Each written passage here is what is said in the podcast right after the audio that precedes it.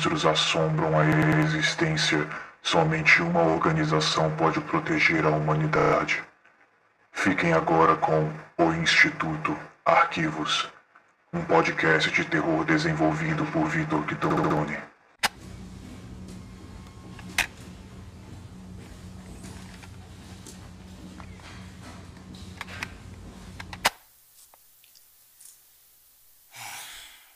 Testando. Um, dois, três. Tá. Eu sou o Dr. Calliope, o novo curador de arquivos da instalação número 19 do Instituto Obelisco Brasil. A substituição do arquivista anterior, Dr. Zálio, se fez necessária após o Instituto depor ele da sua função provavelmente devido à sua inapetência com o sigilo das informações secretivas que aqui são guardadas. A sua conduta quanto aos arquivos da instalação 19 também certamente foi um fator quanto à sua demissão, uma vez que esse lugar se encontra nada mais do que uma bagunça.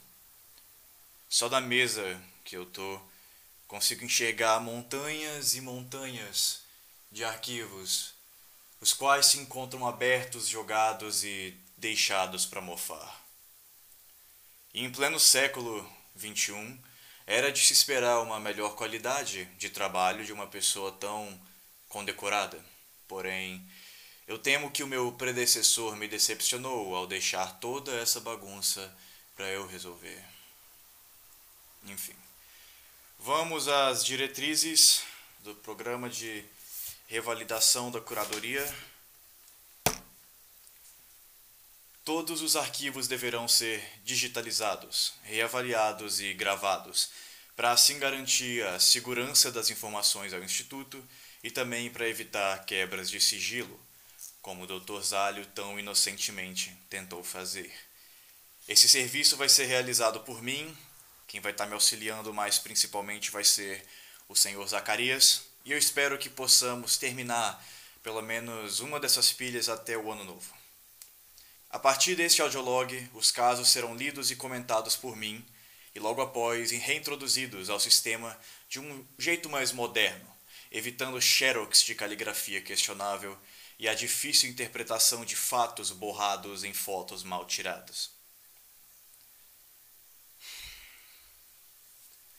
Eu vou ser sincero, eu sinto que me escolher para prosseguir a curadoria de arquivos foi uma atitude um tanto quanto questionável. A minha especialidade em linguagens ocultas seria muito melhor posta em campo e não atrás de uma mesa empoeirada em uma seção mal cuidada da instalação 19. Ah, mesmo assim, o serviço é o serviço. E a minha dedicação ao Instituto e a um mundo melhor me obrigam a seguir em frente. Não é como se eu tivesse algo restante a prezar além disso. Enfim. Vamos começar com o nosso primeiro caso. Caso número ESC 143, designação loira do banheiro. Contingência tipo beta, classe Araci, valor de moléstia, cuidado. A estratégia de segurança e contenção para o SC-143 é a seguinte. Deve ser mantido dentro de uma cela com dimensões de 10 metros de comprimento, 10 metros de largura e 5 metros de altura. As paredes devem ser reforçadas com uma camada de 5 centímetros de chumbo e cobertas em material reflexivo, com exceção da parede norte, a qual ficará reservada para a janela de observação do SC-143. As lâmpadas deverão ser de LED, sem capa de vidro. Nenhuma câmera deve ser apontada para a cela, incluindo de celulares, fotográficas, analógicas, eletrônicas, etc. Todas as telas de eletrônicos devem se manter para o lado oposto da cela quando sob observação, e as luzes devem se manter sempre acesas. Nenhum funcionário do Instituto deve se aproximar a mais de 2 metros da superfície reflexiva. Apenas entrar na cela do SC-143 com três ou mais funcionários armados com bastões elétricos. Pelo menos uma vez por mês, deve-se liberar uma corrente elétrica nas paredes para forçar SC143 para fora do reflexo e alimentá-lo com ESC-143 deve se manter sob observação a todo instante, portanto, é necessária três equipes diferentes para manter vigília sobre a anomalia diariamente. Essas equipes não incluem a equipe de teste. Em caso de necessidade, liberar a corrente elétrica nas paredes para forçar a saída do SC-143 e analisar o procedimento em questão. Em caso de transporte, consultar o especialista de contenção mais próximo. Descrição da anomalia. ESC-143 é uma figura humanoide em torno de 1,70m de altura, cuja aparência varia diante da presença ou não de espelhos ou superfícies reflexivas. Se observada em uma reflexão, ESC-143 aparenta ser uma mulher caucasiana de cabelos loiros e longos, até a altura do peito, olhos azuis e dentes brancos. Ela estaria usando um vestido branco e comprido. O vestido, no caso, tem mangas longas e corre até a altura dos pés, que não são visíveis por estarem cobertos pelo tecido. Porém, se SC143 for observado em sua forma verdadeira fora do reflexo, a anomalia toma uma forma diferente, tendo pele acinzentada e cianótica, com sinais de necrose por todo o rosto e mãos. O cabelo se mantém de coloração loira, porém agora muito mais desbotado e com fios de fácil remoção. Os olhos são substituídos com círculos escuros que liberam um líquido pútrido que emana cheiro de decomposição. A boca, apesar de azulada pela cianose, aparenta ser normal por fora, porém a sua arcada dentária toma forma serrátil, com duas fileiras de dentes na mandíbula, cujo processo alveolar aparenta também estar em decomposição. Mesmo assim, a fragilidade dos dentes não parece ter sido alterada. ESC-143 tem a capacidade de adentrar e interferir com reflexos, conseguindo entrar em um espelho e permanecer lá dentro em uma forma amigável, sendo a versão loira caucasiana. Podendo também ficar invisível ou visível quando nessa forma. A anomalia pode se transportar por entre espelhos dentro de uma sala, mas a sua capacidade parece estar limitada a espelhos próximos um dos outros e a sua capacidade de reflexão Janelas, por exemplo, que são completamente transparentes, parecem não ser afetadas pelo SC143. A anomalia não aparenta ter sem ciência qualquer tipo de habilidade de comunicação, além de que, quando ela está em sua forma amigável, ela parece ter a capacidade de comunicar expressões faciais e gestos simples para que as vítimas se sintam confortáveis antes de partir para o método de ataque.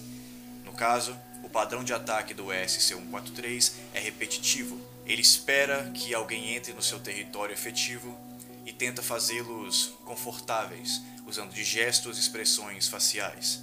Logo após, ele atravessa o limiar do espelho e puxa a vítima para próximo do vidro, mordendo seu pescoço em região de carótida, efetivamente matando as suas vítimas. ESC-143 prossegue depois a arrastar o corpo para dentro do espelho e devorar os restos mortais de sua vítima, algo que aparentemente o mantém vivo. Testes subsequentes realizados pelo Instituto na instalação 19 provaram que corpos sem vida conseguem atravessar o espelho em que SC-143 atualmente se encontra. Porém, pessoas ainda vivas não. História de recuperação. SC-143 foi reportado após um evento de desaparecimento em uma festa de formatura na cidade de onde o garoto adolescente chamado sumiu após ir ao banheiro do salão de festas, deixando para trás apenas uma poça de sangue no chão do local. Os seguranças e oficiais da polícia reportaram o caso, mas não conseguiram achar nenhum suspeito na cena do crime. O uso de amnésicos não se provou necessário com esses indivíduos. Por sorte, investigadora estava presente na região, achando interessante investigar o caso se passando como oficial da lei. Ela descobriu a presença do SC-143 nos espelhos do banheiro e contatou o instituto de imediato. A equipe tática foi mobilizada para conter a anomalia junto de Dr. que a auxiliou ao encontrar um método de contenção temporário para o transporte do SC-143 até a instalação 19. Com a utilização de bastões de choque e correntes elétricas, foi possível conduzir a SC-143 para dentro de um espelho de 2 metros de altura e 30 centímetros de largura, contido em um caixote de metal de mesmas proporções, coberto numa substância feita de nanotubos de carbono para evitar a absorção de luz e logo após depositado em um container reforçado com uma camada de 3 centímetros de chumbo, que foi transportado via trem e caminhão até a instalação 19, onde agora reside em uma de nossas celas de contenção.